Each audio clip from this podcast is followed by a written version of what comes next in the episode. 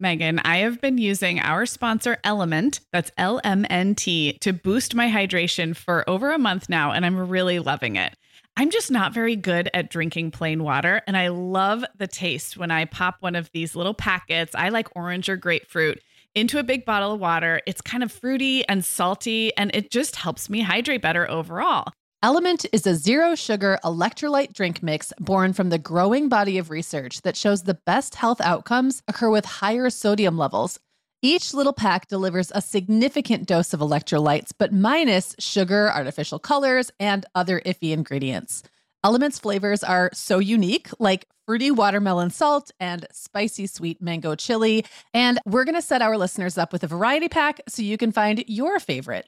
Right. You can receive a free element sample pack containing eight flavors with any drink mix purchase when you purchase through our custom link, drinklmnt.com slash mom hour. That's D R I N K L M N T slash mom hour. This offer is available exclusively through our partnership and is available for both new and returning customers. And if you're an Element insider, you'll have first access to Element Sparkling, a bold can of sparkling electrolyte water. Again, it's drinklmnt.com slash mom hour.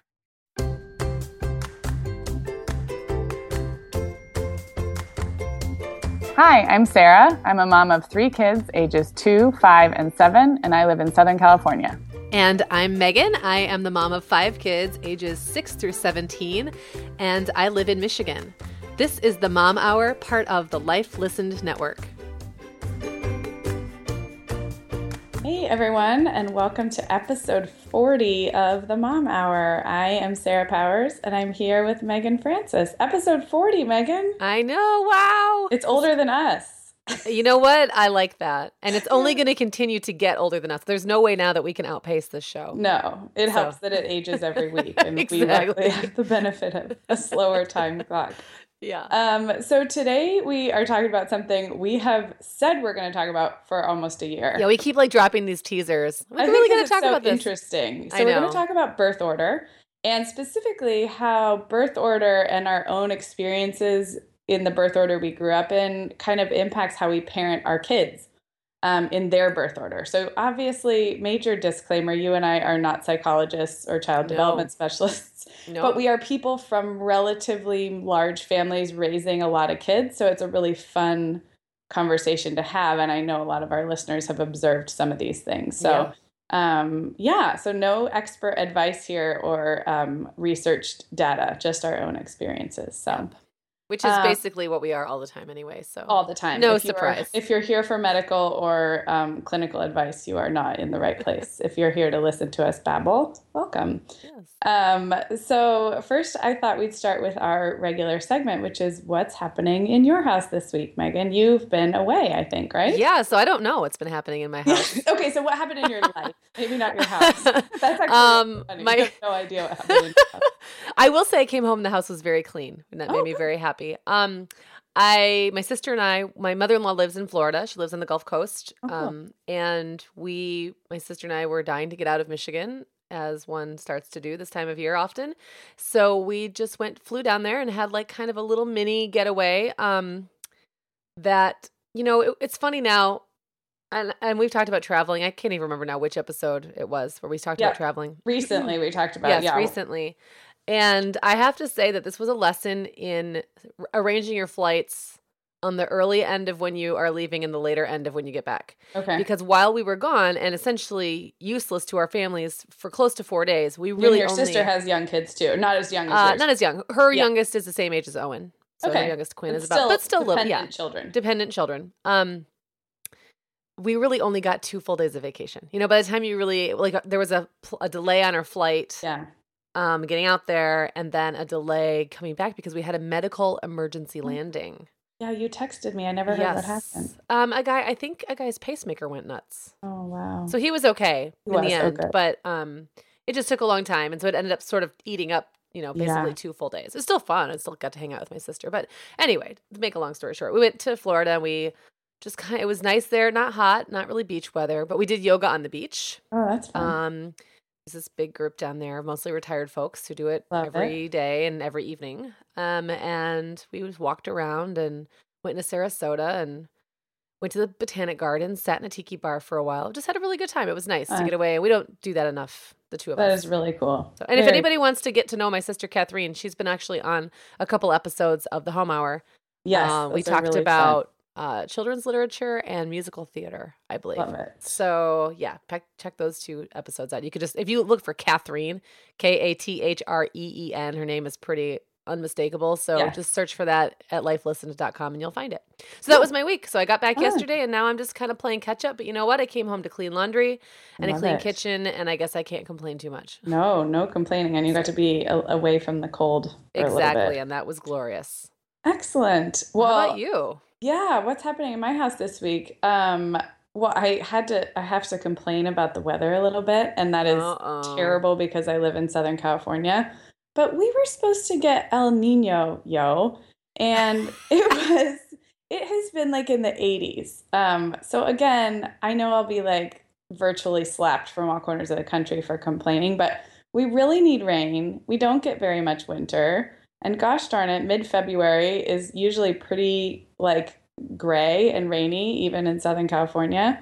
And where is it? Where is it, people? So um, we have had ridiculous weather. Last weekend we went up to Santa Barbara, my hometown, and it was phenomenal weather. And then we had one little day of rain this week, and now it's sunny again. But yeah, actually, what I was going to say has been going on this week is on the topic of card games. All of a sudden, that we've reached this magical milestone where Violet, who just turned three, can actually play a few simple card games or board games with the other kids or with Legitimately. family. legitimately and Okay. she is just an as, as as an aside on violet she's like not one where you can be like here hold these cards sweetie. You're Right. totally playing with us. Like Yeah, she some knows kids she's some kids know will go with that and yeah. Yeah. no she totally is not. And when she feels left out which we're going to talk about about all this birth order stuff when she feels like she's not being included or that she's like the marginalized little kid she really acts out. I mean really. Like you can't just give her a little puzzle and say oh you're totally included. Like she will wreck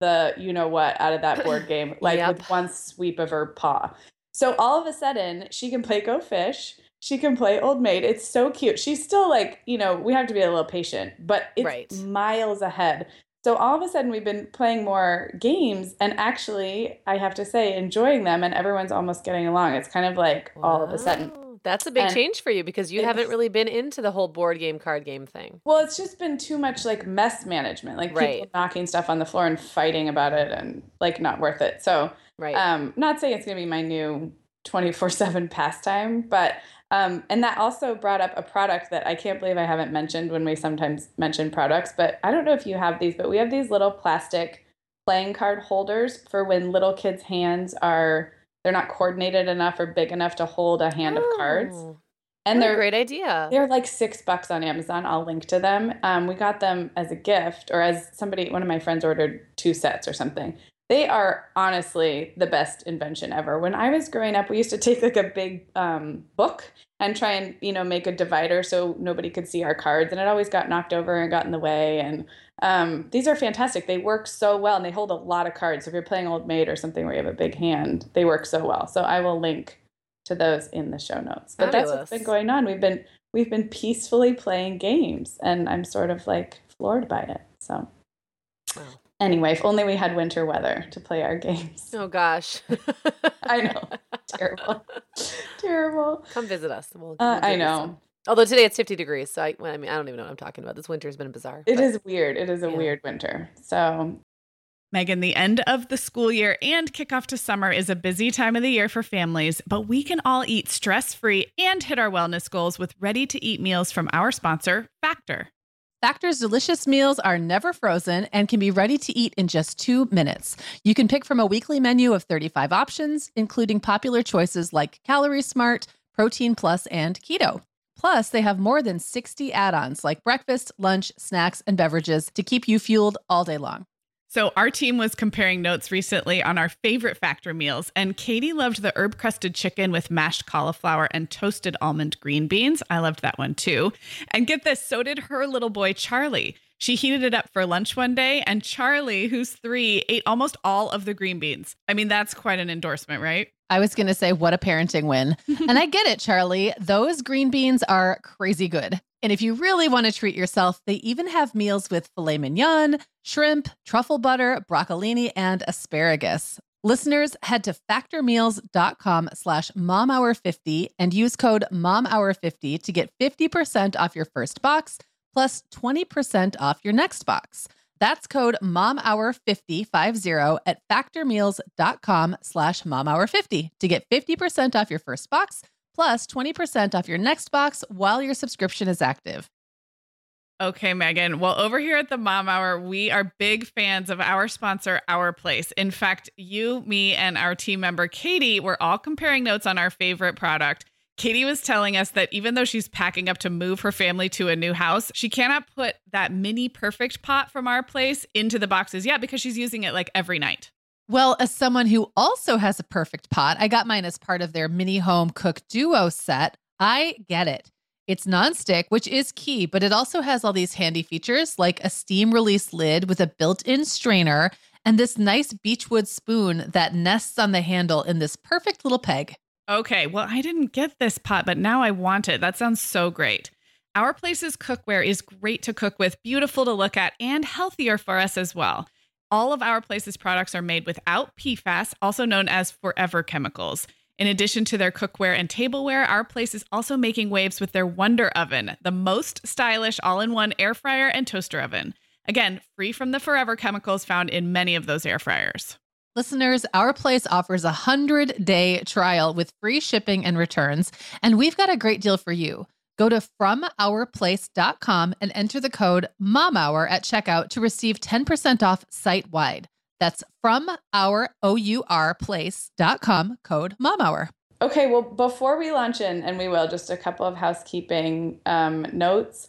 First of all, every few episodes, I like to welcome new listeners because I know we're getting them all the time. And I sometimes feel like you and I just launch right in as if everybody knows who we are and what we're talking about. So, Welcome if you're new. Thank you for being here. You can always find all of the episodes we've recorded, all 40 up through this one, at themomhour.com.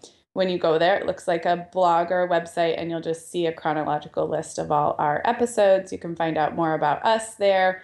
You can find out how to subscribe to the show or leave us a review, all of which we hope you'll do um, and just make it easier to listen to more. So, in case we've caught you on your first day, we are so happy you're here. And if you're returning, thanks for coming back. Yes, absolutely. Um, yeah, I have to. Did you see this? Um, the tweet we got from one of our listeners, Karen. They were listening to us at 1.7 speed. Yes, I, yeah. I had to mention that. So Karen listens to all podcasts on 1.7 times the normal speed. If you're a podcast listener, you might know you can speed them up.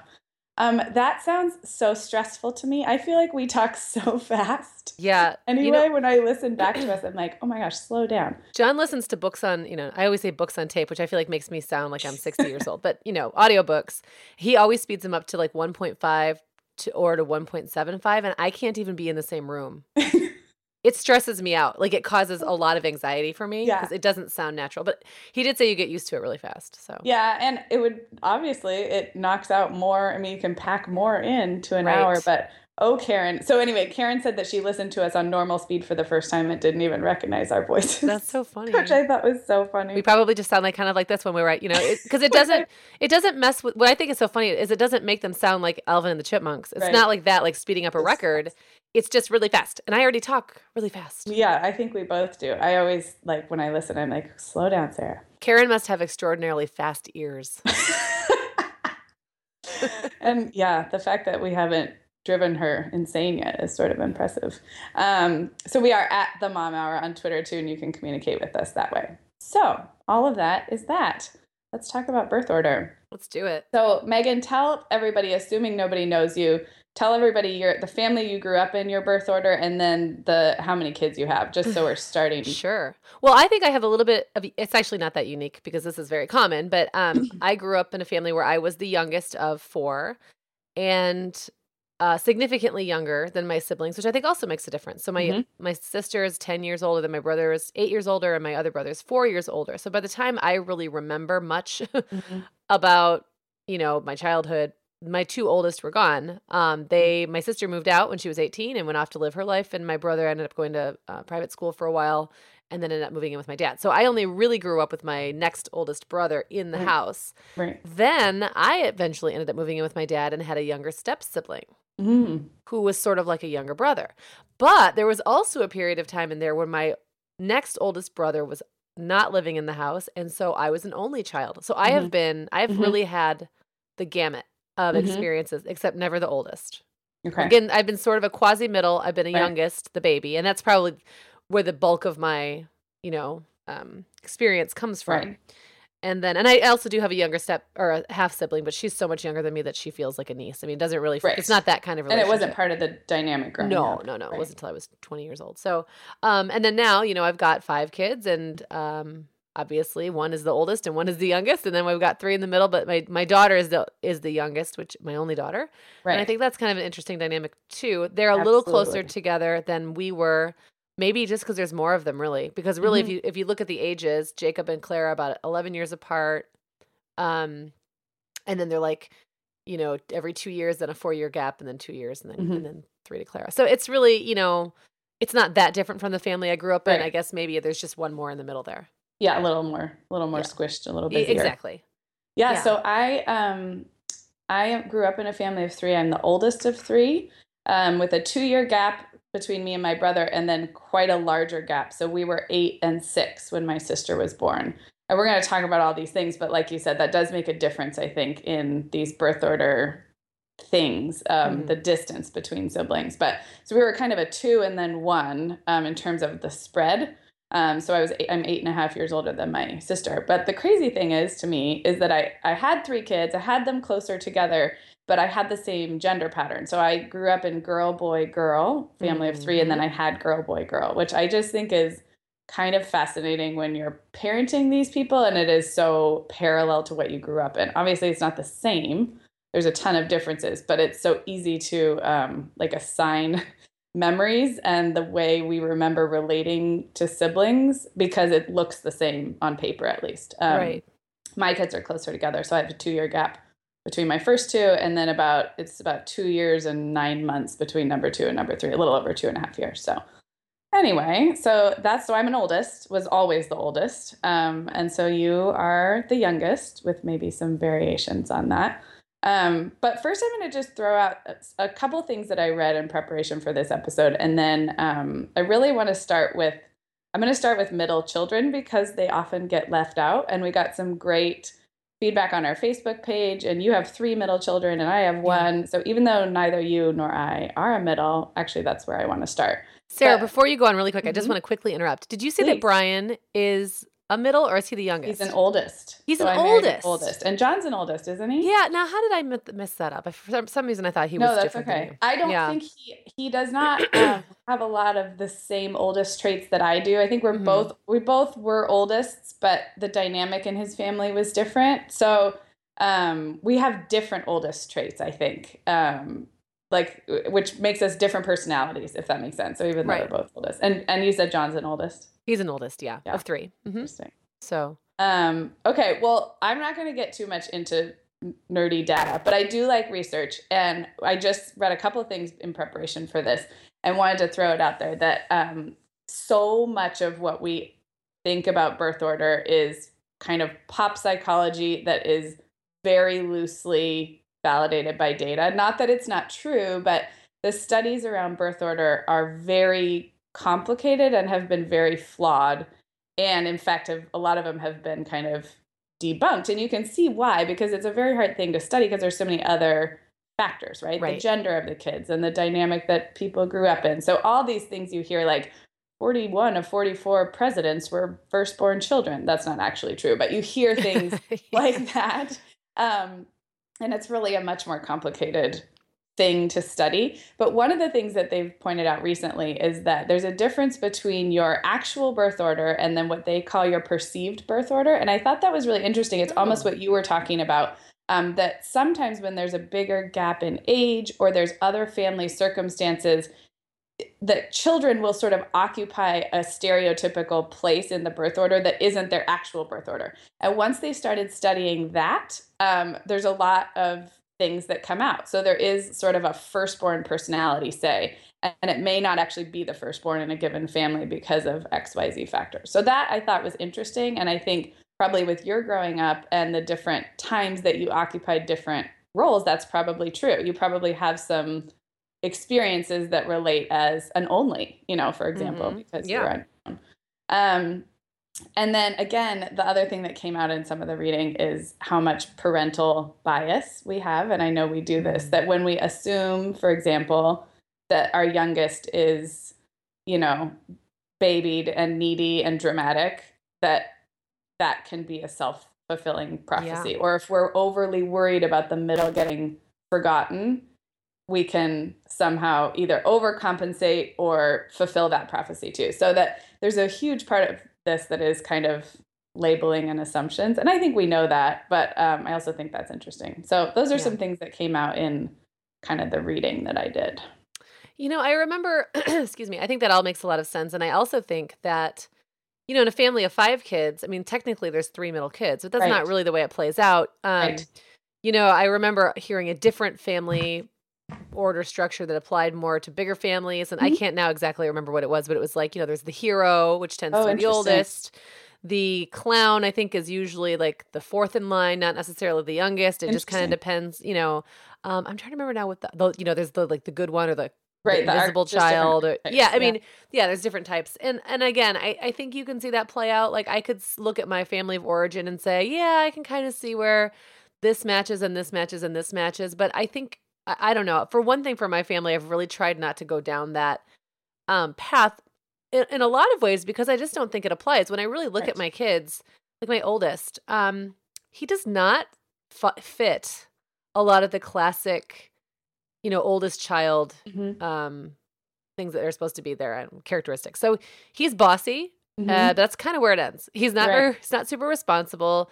I wouldn't say he feel you know shoulders a lot of guilt or or stress right. or anxiety about um, you know, having the certain role in the family or being or the leader, or performing or performing pleasing. or being yeah. pleasing us. I mean, almost the opposite. If anything, I would say maybe the second or mm-hmm. possibly the third in our family is that mm-hmm. way. And so I, I do wonder, you know, does spacing them out make that difference or does the way you relate, you know, me being the mm. youngest, did that make me relate to my oldest so much differently that he then didn't turn into that kind of like archetypical right. oldest? Like just right. nature sometimes. I mean, right. temperament, I think, has a huge, huge amount of impact too. Absolutely. So, yeah, yeah so, I mean, oh, go ahead. Oh, go ahead. Well, I was going to say, so I could look at my middle, middle, like my real middle child. That's Your William. Middle. He is easygoing. He kind of goes with the flow. He's the one who always ends up doing stuff for everybody else. Mm-hmm. You know, just he's that kid. So in some ways, he does kind of fit that. But then I look at, you know, the idea that there's like an invisible child or one that just kind of flies under the radar, and that's not him. So mm-hmm. I, I there's characteristics right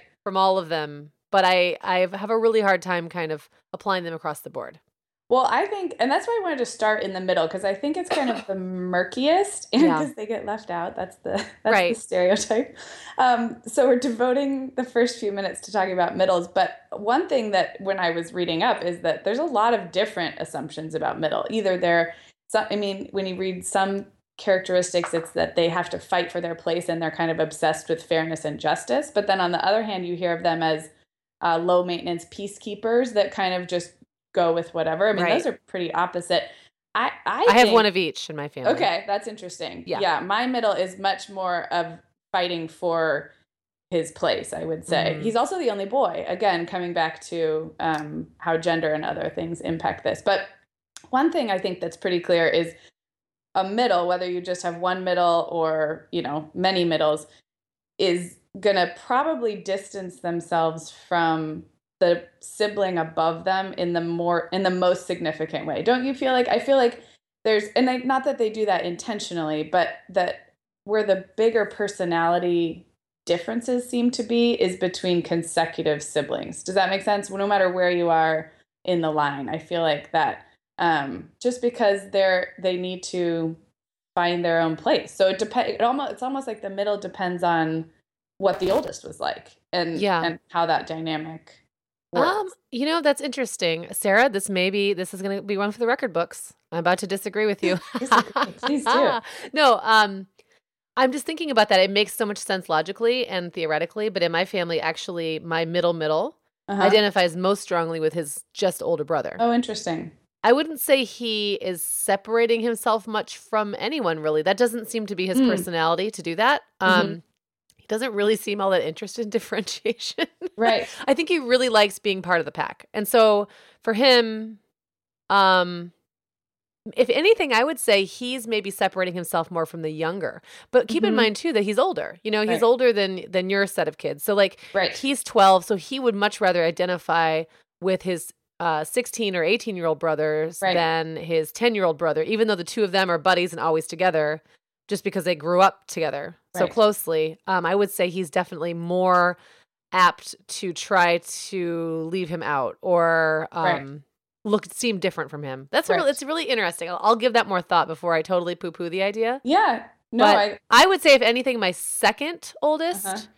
differentiated himself from the oldest right. most distinctly. Like Yeah, I- made yeah. a real effort, and especially in his younger years, I could almost watch him because Jacob was very uh, prone to sort of like sensitive, dramatic, you know, freakouts and stuff. And I Mm-hmm. could almost, I could almost see Isaac watching him and thinking, no, "I'm not gonna. That's not playing very well." Right. He's like he would look at Jacob and he would look at us and be like, "Oh, this isn't going well for Yeah, him." We're gonna try a different. I'm going to try something different. So if I had to say the two of them uh, probably are the ones that took the most drastic path away from each other. And Right. Isaac technically is a middle. right. So that Right. it counts. It's just not the middle middle. Right. Not the true middle. Yeah. Well, I'm gonna. Um, I'm curious how you think you parent your middles, or if you've ever given much thought, and maybe, I mean, I'm sure it's just kind of naturally happens, but if you've ever given thought to, like, I want to make sure nobody gets lost in the shuffle, or that the middle has their own way to feel special. And again, you have three middles, so it really is. They're all so different. But right. I definitely kind of fall prey to that. And I have a middle who is a challenge. He's the most kind of emotionally intense. So he's far from being forgotten. If anything, he's kind of like dominates a lot of the time, at least at this phase in our lives. But um, I do think that that's if you have three or more, it, it's common to kind of worry about the cliche of leaving out the one in the middle or helping them feel like they've got some place in the family. Has that been ever something that's come up or that you've consciously given thought to? Well, you know, and I'm going to go. There's always, for me, there's always like an other option. So while I'm thinking about this, I think it also sometimes can depend how spread out your family is because Mm-hmm. for years, um, Isaac was the Right. middle middle child, and if I had to say there was one kid that maybe to the detriment of everybody I favored or Mm-hmm. gave special attention to or let things go with, it was maybe Isaac. Like I Mhm. think he was the middle for, you know, first he was the youngest, and I identify strongly with youngest, so you know that's I may have taken his side on things where I shouldn't have. And then we added another kid, and that was William. And so by this point, um, Isaac was four, and he was the middle for two Mhm. more years. And so he really got treated like sort of. I, I'm not going to say preferentially. I think he Mhm. just got maybe a little more attention Yeah. than um and then you know and william was so easygoing he really never needed Right. that kind of Right. intense attention then by the time owen comes along who was a really challenging baby it kind of shifted to now where william and, and isaac are both in the middle Mhm. but william's much more of like a the easygoing one where Mhm. isaac's more of the kind of figuring his place out one. Mhm. so i don't like it depends i guess is Right. the answer and But it does sound like maybe in those earlier years, yeah he didn't get forgotten. If anything, he got. Yeah i think i overcompensated yeah I think I do too. And again, it has to do with the only boy thing and some ma- and some definitely some temper some temperament things that just Right. make my middle the loudest, the squeakiest wheel sometimes. exactly yes and the squeaky Um, wheels do get the that's grease interesting. Yeah. Um, I want to read two different Facebook comments we got because I think again they point to this. There's so many ways to be a middle, but um, Stephanie said, "I'm the middle child and I'm the typical peacemaker. Don't rock the boat. Maintain the status quo type. I tried to balance out my genius big brother and rebellious little sister by being as quote normal as possible." I think I kind of embraced the middle child status by sitting quietly back and observing what they did and how it worked out for them. I think I probably did get away with more since no one would ever have expected me not to follow the rules. Um, so that I thought was kind of interesting, sort of like a, um, you know, watching and observing, not rocking the boat middle child. Right. And then Francis on our Facebook page said, Well, I got away with a whole lot more than my sister did, but less than my brother. I'm ferociously independent and not afraid to form an opinion or justify it either. I'm happy doing my own thing, though I like company. But if I'm not being treated well, I'm gone. And I've always known that the quickest route is the direct one, straight up the middle. So I thought those are like both really well said and just Yeah. very um, representative of how many different experiences there are in the middle. I guess what I'm coming back to is I kind of came in with a bias that it sucks to be in the middle. And I don't know why. I don't think that was true in my family. Um, if anything, again, with the age gap, my brother and I were more of a two kid family for a long time. And I was a typical older, and he was probably a typical younger. And then, so it was, you know, it was quite a while before he was even in the middle. But Yeah. I think I have always kind of come to it like, like no middle child is happy with their middle position. And I don't know why. Right. That was that was my preconceived notion. Yeah. And I think for me, maybe in the earlier days of parenting, I thought about that stuff more. And so maybe that's where I was sort of overly concerned about Isaac first as a younger, then as a middle. Where does he fit? He was the ch- most challenging of that set of that Mhm. the oldest three. He was the most challenging by far. Um, and then I think you know we just added more kids kind of quickly, Right. and then everything just shifted and then shifted again and I just sort of lost i think i lost track like i think at some point i stopped even thinking about where anyone fell except for maybe the oldest and the youngest like i really Right. didn't think about the people in the middle as having a particular position or experience or anything and then when the, all the dust settled and i was able to go okay five kids that's how many we're going to have that's Right. it now i know where everyone lines up it's interesting to me the way things have played out Right. according to those um, Right. You know stereotypes and then that haven't and i would say there's almost as many that haven't Right. as have. yeah, that's So- really interesting. Yeah. Um, Now let's talk about. We have to definitely talk about, um, and I'm sure you already have this on your plan to get to, Organized Oldest. yeah. But I also feel like you know there's so those there's those stereotypes about like the youngest gets away with everything, blah blah blah. Well, Right. that's I mean that's more about the parents just getting tired, Right. really. Though you know what I mean? It's not. Yeah. It's it, it may it affects their experience, but it's not necess- It's not a personality trait Right. at it is all. not a Getting away with trait. things is Yes. not temperament. It's Right. just my parents gave up or Right. decided it wasn't worth it or whatever. Right. So I don't know, just throwing that in there. Yeah. and I'm no, sure there's I ways think- I could apply to middles as well.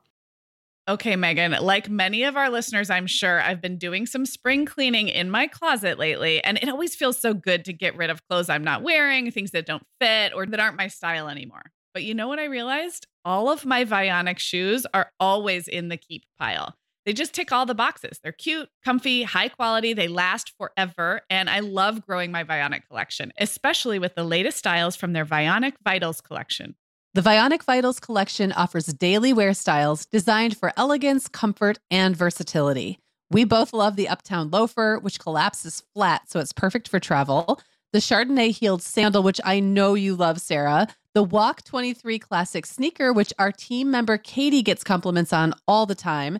And the Willa slip on flat, one of my favorites, which comes in 12 colors for any outfit. Yeah, I need to uh, get the Willa slip on flat. That's next on my list. Well, listeners, if you're ready to try the shoes we're always raving about, use code the Mom Hour 15 at checkout for 15% off your entire order at vionicshoes.com when you log into your account. That's one time use only. Vionic Shoes, wearable well being for your feet. Sarah, our sponsor, Hiya Health, makes a kids' daily multivitamin that parents can feel great about giving their kids because they have no added sugars or dyes. And our kids who have tried Hiya vitamins have loved them, which is important, right? Because what good is a bottle of vitamins that your kid won't take? Hiya was founded by two dads who didn't like the ingredients label on some of the popular children's vitamins they were seeing on store shelves, so they got to work developing a formula that would help fill the most common nutrient gaps in modern kids' diets. Hiya's chewable kids vitamin is made with a blend of 12 organic fruits and vegetables and then supercharged with 15 essential vitamins and minerals. They're also vegan, dairy free, allergy free, gelatin free, and nut free. Hiya manufactures their vitamins right here in the USA with globally sourced ingredients, and then they ship their chewable vitamins directly to your door on a pediatrician recommended schedule. We've worked out a special deal with Hiya for their best selling children's vitamin. You're going to get 50% off your first order. To claim this deal, go to hiyahealth.com slash momhour. This deal is not available on their regular website. Go to H-I-Y-A-H-E-A-L-T-H dot com slash momhour and get your kids the full body nourishment they need to grow into healthy adults. Yeah, and I think well that's I think when we move on to oldest and youngest, that's where it's going to get really interesting of what our own experiences mean for how we parent. So let's talk about youngest, um, Okay. because you are one. Do you what do you remember about being the youngest? Do you remember being left out Yeah. or wishing you were older? Um, I think I liked my baby status. I Mhm. do think that I enjoyed that. I think that for me, the hardest part was especially because um, a lot of my siblings were getting gone pretty, ear- you know, relatively early. I always wanted other people around me. I never like, really liked being by myself. I was always a kid who would rather be at a friend's house than home, you Mhm. know, just by myself or with my mom.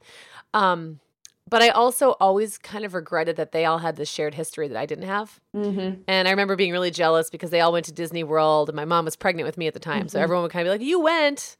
And I thought, okay, no. that's lame. I did not go to Disney World. And it wasn't like I didn't care about Disney World. It was that they all had this trip they went on. There was all these pictures and albums full of, of family photos that didn't Mhm. include me. And that um, I don't know, that was a bummer for me. Mm. For you know, I remember that being kind of something that bothered me. Mhm. And other than that, um, I think I was like kind of, you know, it's hard to remember when you're really, really little, but I definitely remember trying to tag along with my brother, who was so much older that he wasn't really interested in playing with me unless it was Right. kind of in a torturous sort of Mhm. way.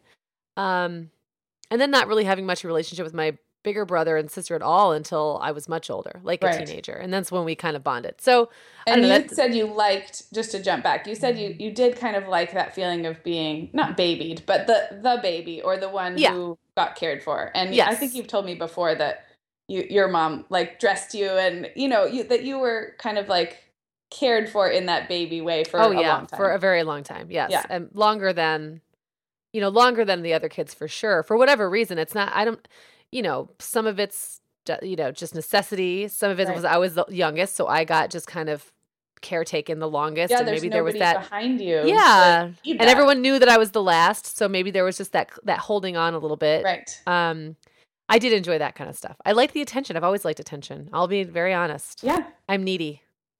no, I think that's Pay attention to me. I'm needy. um, so how how then do you think any of that? How do you think about that when you parent your youngest? Well, here's the tricky part about that. Um, Clara is suddenly very big. Like she still likes to be babied in some ways, you know. She's almost But seven, right? She's almost seven. She'll be seven in less than a month. Um, and she, which I cannot believe, but she really, in some ways, really still likes being cared for, and in other ways, is starting to kind of push against that. I would say, if anyone, Owen, who is our second youngest, stayed like sweet and cuddly and babyish longer. Um, and is still the kid that people. He, he's just such a sweetheart. Like you can look Right. at him, his little face is just. I mean, I I can see him now changing very quickly into like a pre-adolescent and it makes me really sad 'cause Oh. he's just been just the sweetest little sweetheart for so long And he, He is was- the youngest boy. he's the again, youngest going back to boy. sometimes shift yeah our exactly birth order. So he, He was- the youngest in in that way. in that group and he was very easy to baby and still is very easy to baby sometimes clara milks it a little bit and it comes off like she'll do a baby voice talk thing and i i mean it like makes that the hair on the back of my neck stand know. up i i don't know if any of your kids have done Oh, that Oh yeah, my But- oldest does a baby voice sometimes, and I just shut it down. I I'm mean, I it's like ha- this- I have babies. I have people Yeah. who can't speak in full sentences. So you, I'm sorry. yeah i had this visceral reaction to it where i'm like don't talk to me like that like no baby talk you know i can't I take it too. But part of it's because she's it's forced. She's Yeah. not just being like my sweet needy youngest. She's actively trying to act like a baby Milk it. and and she's milking it, which is maybe a youngest like maybe Owen just kind of lucked out by Hmm. sort of falling into this place where he can get kind of loved on the way a baby would and yet has the has all the benefits of being a little bit older and isn't really trying. He's not trying to be that kid. He just it just kind of where he fell. And Clara maybe is kind of pulling up the end. She wants to be a big kid, but she doesn't want to lose her position. right. And so she kind of maybe sometimes, uh, I don't know, defaults a little bit to baby talk. I will also say that I do not think that I identify more with Clara because she's a girl. If anything, I think I'm harder on her, which Mhm. I did not realize would happen with me. Mhm. I really thought, you know, I bond with her. I see so much of myself in her Mhm. at that age. And it almost makes me want to be like, snap out of it. you know? Right. Like, Right. just you know pull yourself together and when she's really emotional or whatever i mean i I really have to talk myself down and remind myself that it's still developmentally appropriate for Right. her to be like that. And Right. It's not that she's just overly clingy. She just really, really, really loves me. And those things are very normal and um, won't last forever. Right. I, I don't know why that is. We almost butt heads in a way I never did with the boys. Right. So, Well, no, I think that's I think that's interesting and we can't always help. I mean, for those out there who are prone to guilt, you can't always help the things that really bug you as a mom. I mean, you can respond to them with an adult, you know, knowledge and, you know, hopefully take a moment before you respond, but Right. we you never know the things that are just going to drive you crazy. And it's Right. okay that there are those things, whether it's baby talk or drama or bickering. Like we have our triggers. So it's just Yeah. a little aside. Do you think there's anything that you didn't like as a youngest growing up that you've tried to change for Clara? Do you know what I mean? Like feeling left out or, you know, whatever it is. Or do you just or do you just think you guys have your own dynamic? um, let me think about it. I have to sneeze again. Oh my gosh, this is the second show where I've sneezed. now it's Wait, a pattern. nope. Now that I've said it, it's It's gone. over. It's, Gone. it's over. False alarm, people. False alarms. I just didn't want anyone listening to be like, "What was that?" Because I have a really loud sneeze.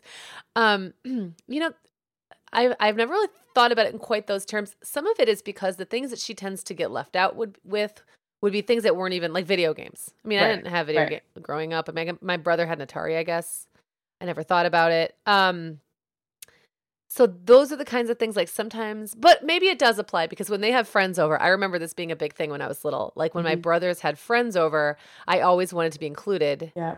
And that was the time I was definitely not being included, you know? Right. Right. Um, and so now, you know, I can kind of see Clara hanging around and they'll let her kind of hang with them, but they don't Mhm. really let her do what they're doing, which Mhm. tends to be playing older kid games, playing Mhm. video games, that kind of stuff when it's like the 10 and 12 year olds.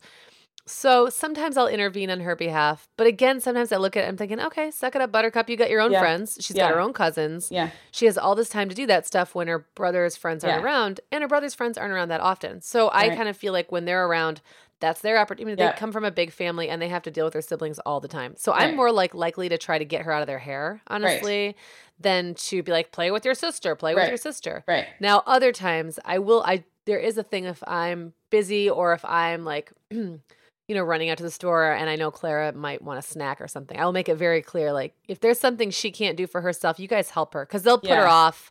And I remember that feeling of being kind of helpless and no one's Yeah. helping me, you know? And I mean, it's not a big deal. She's almost seven. She can definitely Right.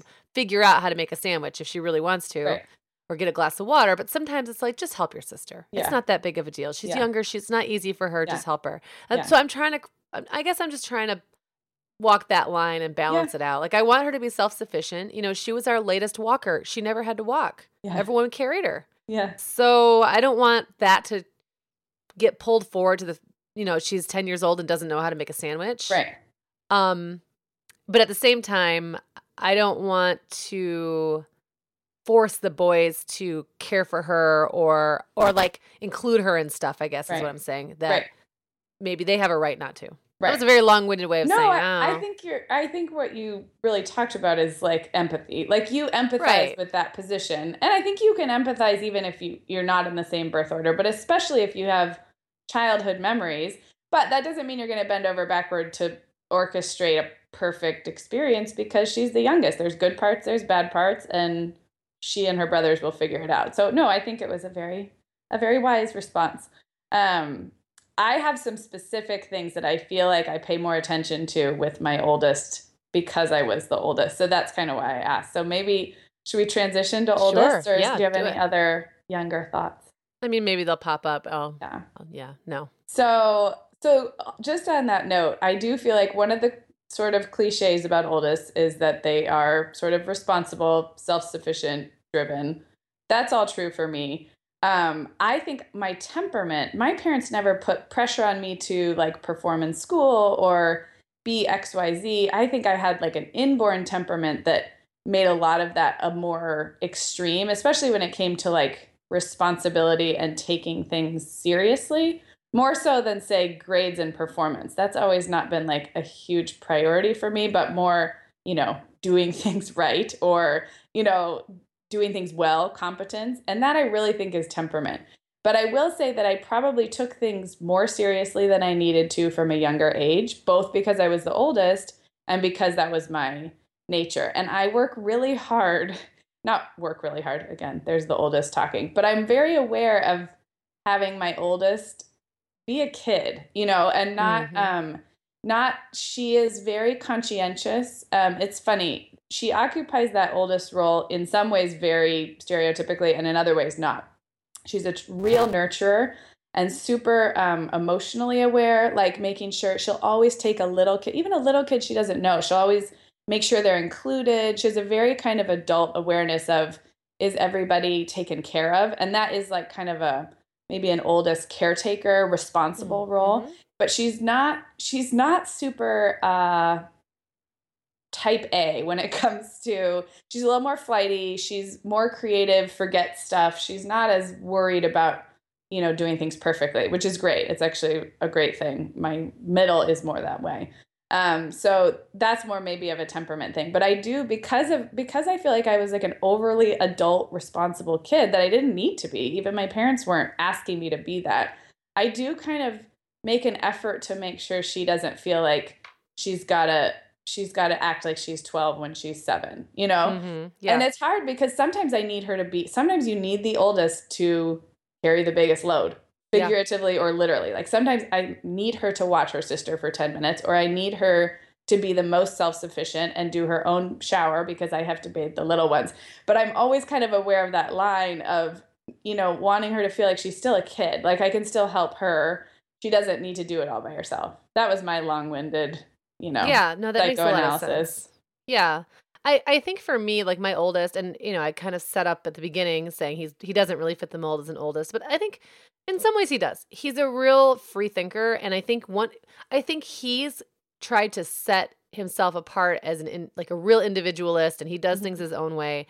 He's definitely wants to be the one who sets the tone like socially in the family. Like he really mm-hmm. loves it that his younger brother like he loves kind of being now that they're in high school together he kind of loves being like the big man on campus with his younger mm-hmm. brother in school and introducing mm-hmm. him to his friends and you know all that kind of thing it just never really translated to academics or um performance or right you know achievement like, achievement stuff. achievement yeah. um it, it's a very different and and he's definitely more sensitive and empathetic in mm-hmm. some ways than other kids in the family and and does have anxiety um it just doesn't it hasn't like I don't know. When I look at like the classic oldest, mm-hmm. I keep mm-hmm. waiting. Like I kept waiting for that to happen right. with Jacob, and it never did. And so maybe it's just my interpretation is off. You know, I was never well, an oldest. No, but either. I think yeah, I I do think there's different flavors of that, and so much like we've talked about is kind of your temperament. I think I was a little bit more of a perfect storm of temperament and oldest, and my brother's temperament right after me was polar opposite. So he was physical and impulsive, and you know all the things that drove my like type A kind of rigid sensibilities crazy. Right. So we we really did have a almost like a cliche older and younger for a while. Now there's a lot I mean there's a lot more gray areas you grow out of things and you know become more self-aware and there's more siblings and but right. I think in those early years we were very typical older younger. And I don't think that's always the case because there's so many other factors and some kids right you know, just are wired differently. It's kind of hard for you to say yet, but how do you think your oldest and youngest will relate to each other? Um, so the compared girls, to you and your family as well. Yeah. Um, I think the age difference is um, a factor because Allegra and Violet are four and a half years apart. My sister and I are eight and a half years. Um, so I think they'll just have more shared experiences. I loved I loved the cool factor of having a baby in the family when I was in those, um, you know, elementary school years. Yeah. And then I totally blew her off in the middle school and high school years because we had nothing in common. And I can, I, I can see that probably happening even with a four and a half year age yeah. difference, like you were talking about with your brother. They're, I mean, when they're now at seven and three, they just play together and Allegra's so um, nurturing. She's so, she's very selfless in that way. Like she'll play little kid games and she'll include the little kids, but that that's not going to last forever. She's going to It'll want- go in and out. Like some yeah. ages just line up better right than others. Um so I don't know. Like we've talked about in a previous episode I think about siblings um that both you and I have big age gaps with our sisters and are close as adults. So you always kind of I mean it's always possible to come back together, but um there are those years where it doesn't match up as well. I don't know. Yeah. It will be it will be interesting. My, for sure, Allegra and Reed get along better as children than my brother and I did. But it's not. It's not. Again, it's not a forecaster necessarily. So. Yeah. Yeah. I don't know. For me, like being on the other side of it, part of it's probably because my memory is not as good because I was really little. I just sort of remember being remember being sort of a non-issue and Mm-hmm. like a non-entity in my sister's life. Most like until I was maybe like in junior high. I remember Mhm. her taking me out to get my first frosty lip gloss. Oh. It's frosty pink and like that kind of thing Yeah. when I started getting older and she took more interest. Otherwise, I wouldn't say we didn't get along and it's not Right. like we didn't love each other. We were siblings, but it was we didn't have really we even shared a bedroom for a long time and I don't remember I mean, she was like, you know, at this point 17 years old. So we just shared a space and um I I would listen to her Prince and Michael Jackson albums while she wasn't in the room.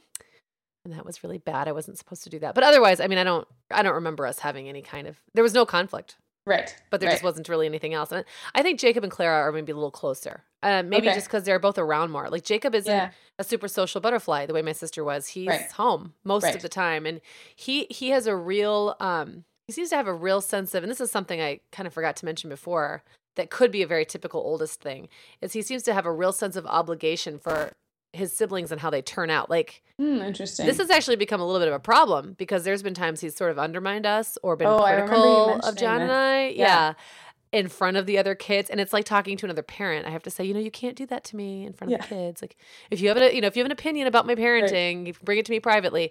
Um everything from what I feed them because he's now like super into Mr. Health. nutrition. Yeah. Health- yeah, Mr. Health Food and it just different things. Or I'll, you know, I'll give in to something and he'll say, Mom, I don't think you should give in on that. And I'm thinking, you know, when you're a dad, you can right. feel I free feel to talk that to me as about it. oldest now. I don't think I did as a teenager like Jacob. I was off doing my own thing. I don't think I thought much about how they turned out. But I feel I have like sibling guilt now of like, well, you know, I was too much of an achiever and that made my brother feel bad and or I like shut Oh. the door in my sister's face. Like I do feel like and that is not true. I know that that that's not eh, like I'm not that all powerful that I shape Right. their like how they feel about themselves. But I can relate to Jacob in that way. Like I do take some ownership of the role that the oldest played in how the siblings turned out. But I, I didn't think about that. I don't think when I was his age. So that's interesting. Well, and, and the good news I think is that they're when they're younger than you, they they don't remember things the way that you did. And my stepbrother right. Adam, who's I want to say seven years younger than me, something like that, um, he like we'll talk about his childhood, and I'll tell him all over and over how terrible I feel. I was terrible to him. My Yeah. memory is I was terrible to him, and he's like, "What are you talking about? You were great." He doesn't remember things the way I did. Yeah. So I think when there's like that age gap, even Right. if it's not that big, I Right. think sometimes we can maybe just breathe a little sigh of relief Yes. that they don't remember things the way that we did. right. you And it's only one piece of the puzzle that made that exactly. person. Well, Right. I want to, we've talked a lot about the kids, but I want to talk a little bit about how, like, our parenting shifts. And this, I think, does follow the cliche a lot of the time because most of us get more laid back as we go, right? So I have a specific memory of being in high school. So my sister was in ele- like young elementary school and being so irritated sorry mom because my mom listens to this show so does my sister um, that my sister got like doritos in her lunch and whatever else that just convenience foods like packaged lunch foods that i never got. I mean i had like healthy peanut butter sandwiches and like never had a fruit snack or a whatever like the or the fruit roll-ups that were like a really Yeah. big deal. Um and you know only like the grossest whole wheat bread and I just know that over time, and it, it, you could see how it happens because by the time my sister was in first grade, there were two teenagers in the house. Well, the teenagers are making a lot more of their own nutrition choices and they're buying stuff at the corner store and it's just easy to see how you you get worn down a little bit and you just start to like relax on some of those standards. I can see it with things like screen time with my kids, you know, the things that Violet watches or like the time that she doodles around on an iPad, obviously they're necessarily different than what my oldest would have done at three because there was no one else doing them. Right. So I do think that that's that's a pretty common pattern. I mean, how extreme it is with your kids and what impact it has on your youngest, I guess depends. But is that something that you've seen in your Oh, yeah. parenting, just like an overall relaxing? I mean, for sure, and and just just your example about what they watch. I mean, when it was John and me and Jacob, if we wanted to watch something that was a little older, we put him to bed, or we would Right. we would you know if we went to the movies, it would be a Disney movie or whatever, Right. a cartoon, whatever the the child movie du jour was. Um, I can't tell you the last time I went and saw a Disney type movie in the theater Right. because now we're think we're going out with everybody. Well, the Right. oldest don't want to watch that, you know. So now we have to find those kind of in the middle things, and so our youngest have definitely been exposed to things way earlier, Right. and sometimes it's, I mean, sometimes it can become almost impossible to police. There's shows that the kids aren't, the little ones aren't allowed to watch, but sometimes they're on in the sh- in the house, Yeah. and the olders are watching them, and we have Yeah. to just say, guys, if they come in the room, or right now you're not allowed to go in the room. But I, Right. you know, they're overhearing stuff, and I can remember that being yeah, the same when I was I'm a kid. I know. Yeah, that. there were definitely shows that my family would watch all together that I technically wasn't really supposed to watch. So I'd be sort of off in another room playing and list, kind of like Right. sticking my head around the corner and listening or whatever. And it, I just think that becomes kind of impossible at some point. You know, the jokes were different, are a little more, you know, that are get told around the dining room table are a little more adult. I, I look Yeah. at my little ones and they're way more adult Yes. than the big ones were at their age and it's just they're just exposed to stuff i mean the And cool I- part about it is you know some i'll have the teachers say you're i can't believe your younger kids vocabularies it's crazy and i said well they, they hear nothing but older people just Yeah. yakking at them all the time or Yeah. around them so there's cool there's cool benefits to that as well Well, and I think Um, another cool benefit that I see in a lot of younger kids is the flexibility factor. I mean, when you're Mhm. parenting one or two little kids, you have a lot of control over having your values and your standards and sticking to them. And if you're someone like me who tends toward the more like structured side, you can pull that off. As you have more kids and the ages of your kids widens, you can no longer you just you're forced into flexibility, which means those younger Right. kids experience a, just a more fluid the rules are more fluid. There's more gray. There's more like well you're not allowed to watch that but right now it's okay because we're in this circumstance. You make a lot more allowances i think when you're Right. parenting a wide a bigger wider you know more disparate group of people than you do in the first one or two. So i think youngest benefit from that wouldn't you say? And yeah and i think you also start to realize like some of the some of the standards you may have set early on were a little bit arbitrary or didn't you know what were they even for like i could Um, have so you're easier on your my yeah. lunch mom Exactly. You so you not only do the little kids benefit from that flexibility, but I think parents ultimately Yes. benefit too because you just kind of have to take a really like much more um I, I don't know, flowing stance on things and Right. really realize what matters and what doesn't. And one other thing I wanted to say about that, and I think this is one reason why it's a lot easier for me to do things like travel or have hobbies and activities outside of the house now that I have um, such uh, more kids, you know, is because what what I've seen in my family is a subtle but like growing shift where the most important relationship in each of my kids' lives isn't necessarily me. Mhm. And I don't think that's bad. Like I, you know, Yeah. I think it gets spread around a little bit more. And um when when it was just Jacob, I mean, John and I were his world. That's all he had. And and then we added Isaac and it was like John and I were his world, but then he had this little brother and that was kind of cool. And then we add more and more and more. And by the time you get to three or four or five kids, and even with two, I mean it's the same thing. It just it sometimes takes a little longer to get there. They have to get Right. older for that to happen. But I think what I see now is, you know, they're they don't need me as much because they all have each other. And that's not necessarily a birth order thing that's more of a sibling relationship Right. thing. But i i like that because i know in you know 40 years yeah. um they'll have each other. That's Yeah. likely who they'll will be the primary relationships in their lives at that point i hope. Um so i feel like that's been a really ultimately good thing and it's gotten easier to do with the younger ones than it was with the older ones. So i guess Mhm. it does kind of relate to just time how long you've been around parenting yeah. how many kids you have and like how old the youngest are just those things start to get easier and that shift starts to get easier Yeah. Yeah. No, that's so, So- true. And I wonder, just be, like as I'm listening to hear you talk, how much like Jacob and Isaac will remember or observe or are observing now of your of that transition um and your and like almost you and John's phase of adulthood right now because that is another oldest thing is when you're the oldest Right. especially you have if you have much younger siblings I have clear memories of my parents parenting my younger siblings. Does that make sense? Like Yeah. when you're when Mhm. you're the youngest, you remember being parented, but you don't necessarily remember observing the family Watching dynamic. happen. Whereas I do. Like I remember, you know, I- Yeah. I remember what they went through parenting my brother as a teenager or my sister as a younger kid. Um, and I think that Mm-hmm. that's an interesting perspective as an oldest. So I'm, I wonder what Jacob and Isaac will remember about like this time in you guys' phase when everybody, all five of them are at home and established versus what Clara will remember. It's interesting. Another thing I think is interesting about youngest versus oldest, and I know we need to wrap up soon, but um, this just popped into my head when you were talking about that is, you know, this is obviously not across the board true, but I think oldest tend to come into houses that are a little, or families that are a little less stable. There's probably more moving going on. Mhm. Maybe the parents are younger and don't Not have really money. haven't yeah. really don't have as much money maybe don't have the job stability yet so they're still moving around a lot or figuring out like what Mm-hmm. Yep. kind of family are we going to be Yep. and then the older they get you know it's so funny to me like john's memories of his family being so super frugal um and not having you know his mom was a teacher his dad was an engineer they they became quite you know well i don't want to say well off but very comfortable like Yeah. when by the time he was in college but his memories of growing up versus like his sister's memories Yeah. who was six years younger were very different because Yep. you know by the time she was in high school there was money for her to Yep. have a horse and do all the pageants and all that stuff and he was like wait that's Yeah. you know th- they don't know that that's, very not si- how that's we very similar to us as well too. Absolutely.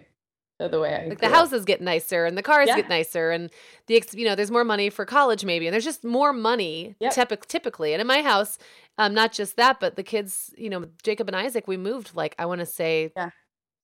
five six seven times by the time they were seven years old and now you know they went to three or four different elementary schools Mhm. and then settled in one place um clara owen and william have never known a different school Right. district they've had the same friends since they were five years you know five years old and younger so there's just a very different not always obviously like my family was nothing like that growing up i things did not get that much more stable the older i got and if anything they changed more but that's something i, I don't think i have in common with other youngers often Right. is Yeah. that sense of like this you know by the time i came along everything was set Right. and um, so i do i think that makes a difference too I do. Too. I do not too. just I for the think youngest, That's but- fascinating. Actually, I'm thinking about my sister who was one when we moved into the house. We moved a ton. Also, most of the moves were in within Santa Barbara. We moved to Santa Barbara, and then we moved to a bunch of different houses.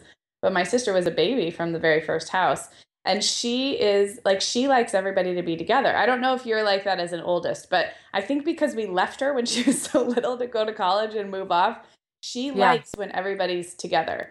You know, whereas I was the one who left. Like I kind of felt like right I'm good, you know, like I, I just was very Right. independent and very interesting. Oh, we could go Yeah. for hours, I'm sure. Um, We could. I totally wanted to bring up Little Women before we close. We don't have to talk about it, but I think Okay. if if there's other Little Women fans and literature fans out there, I think that's a, such a great character study it really of, a, yes of a four person. My mom grew up in a family of four girls, so she's al- always related to that. But you have the responsible Meg, you have the the Yeah. rebellious Jo. Jo. You have the poor ever suffering beth ever suffering, withdrawn, and you know, lost, but also Yeah. intimately valued by her family. You know, like the wise. yep And then you have impulsive, selfish Amy. So I think um, it isn't about the cliches, but I think maybe what we why we were drawn to this is it's fun to look for those archetypes or those patterns and play with how we parent them and how we maybe compensate for not not wanting to you know burden anybody or leave anybody out so it's a it's a constant um it's a constant juggling it is well this has been fun I love it. All right. Well, we'd love Yeah. to hear from everybody. You can email us at hello at themomhour.com with your own birth order analysis of your own families. We love this stuff. We'd love to hear from you. Um, or leave us a comment right on the show notes, which are always at themomhour.com, and just look for episode 40. Um, I will link to a couple of the articles that I mentioned, as well as the episode we recorded about siblings and sibling relationships, because I think there's a lot of overlap there as well. yeah absolutely Awesome. Um, Well, really thanks so quick before we leave, I wanted to ask people to leave us an iTunes review or rating. We Oh, haven't yes. asked for that in a while. do. I was on there today reading a couple of recent reviews. So um, we have a link for how to do that. If you're not sure, I'll put it in the show notes. Um, but just so you know how all this works with the iTunes gods and whatever podcast app you use, when we have ratings and reviews, it just shows the powers that be that people are listening. So even if you get, don't give us Yep. a raving review, um, it just helps raise the visibility of the show, which helps us. thanks so much everybody see Talk you to you next next week week.